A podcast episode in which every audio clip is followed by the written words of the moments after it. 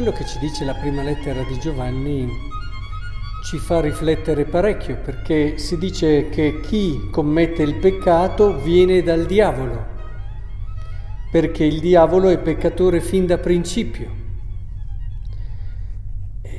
Chiunque è nato da Dio non commette peccato, perché un germe divino dimora in lui e non può peccare, perché è nato da Dio.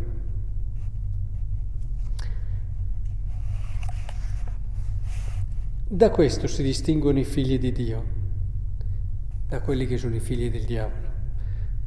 Chi non pratica la giustizia non è da Dio, né lo è chi non ama suo fratello. Ora,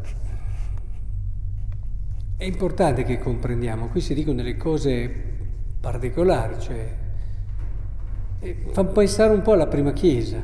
Sapete che nella prima chiesa eh, ci si battezzava di solito da adulti e, e con il battesimo una persona appunto riceveva il germe di Dio, rinasceva la vita di Dio e basta, eh, ci si auspicava che visto che ha capito e ha compreso tutto il dono di Dio, questo qui non pecca più.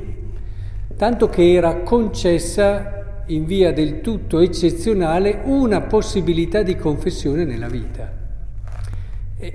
E questo fa capire un po' e fa entrare in quella prospettiva di cui parla adesso Giovanni, cioè chiunque è nato da Dio, battesimo che ti fa rinascere, chi entra nella prospettiva del figlio di Dio, chi custodisce nel cuore la promessa di Dio, eh, ma come fa? Come fa a peccare? Non può peccare perché è nato da Dio.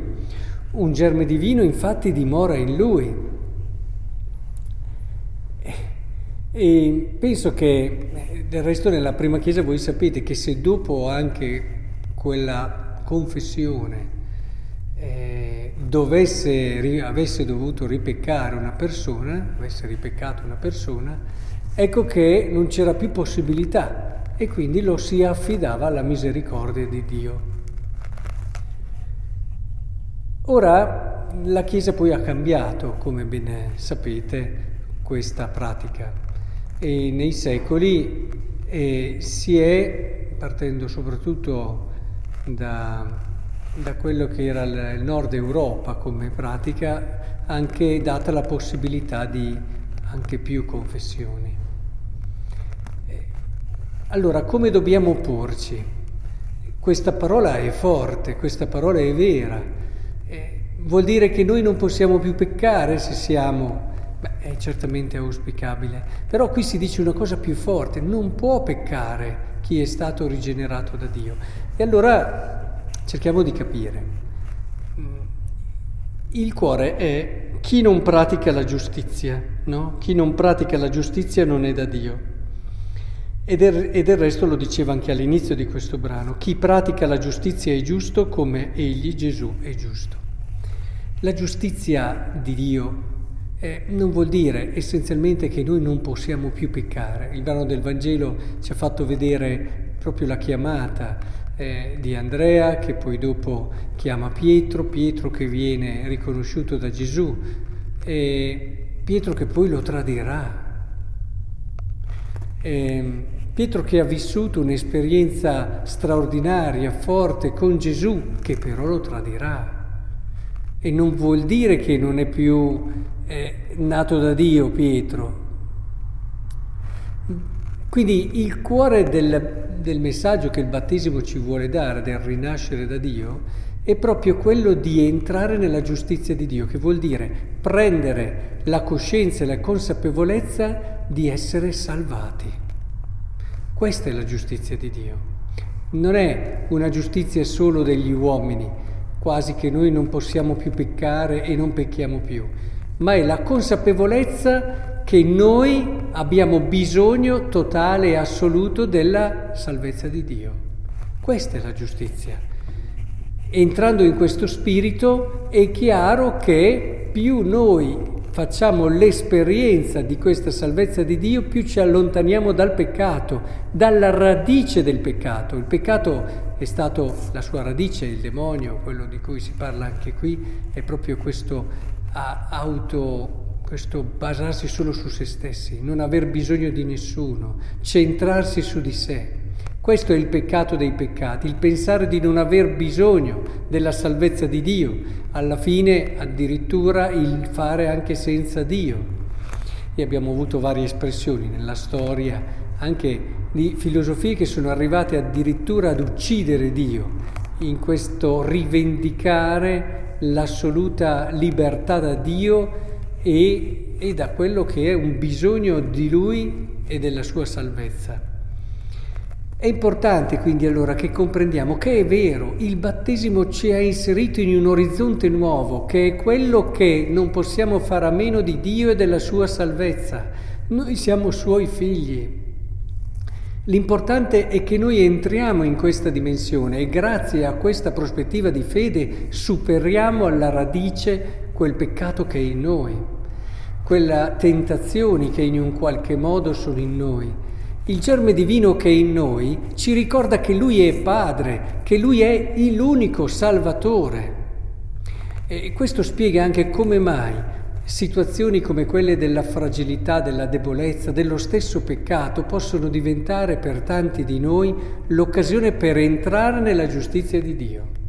Quindi quello che si deve assolutamente evitare è il, il pensare di salvarsi da soli oppure il pensare di fare senza Dio, il pensare di meritarci la salvezza con le nostre buone opere, come ci ricorderà anche San Paolo.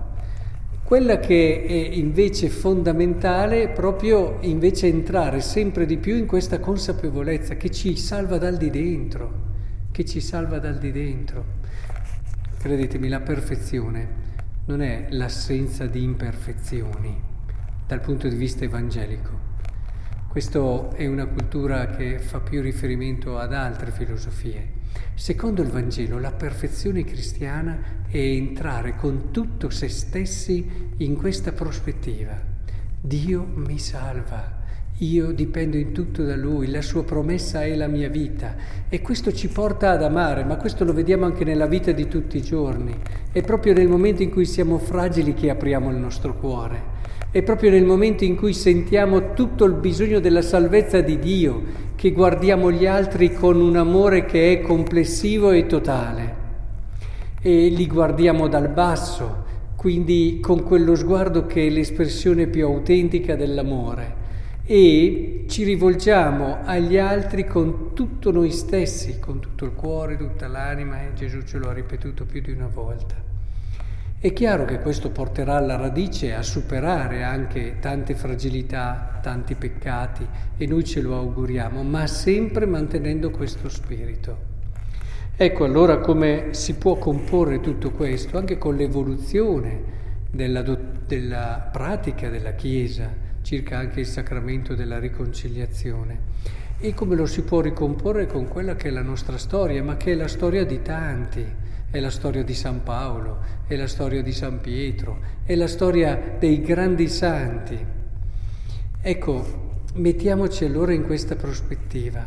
Che bello, il germe di Dio vive in noi, quel germe che ci ricorda che Lui c'è sempre, che Lui non ci abbandona mai e che Lui è molto più grande del nostro peccato. E anche quando, sempre Giovanni lo dice, il nostro cuore non ci perdona, Dio è più grande del nostro peccato. E allora entriamo in questa prospettiva, è bellissimo, da salvati, fare il bene e amare qui, come dice, amare i nostri fratelli, da salvati, quindi da persone che non si sentono brave perché ti amano, brave perché ti donano qualcosa, ma sono grate di una salvezza ricevuta. Ecco, questo spirito è quello che il Vangelo vuole da noi, questo spirito è quello che salverà il mondo.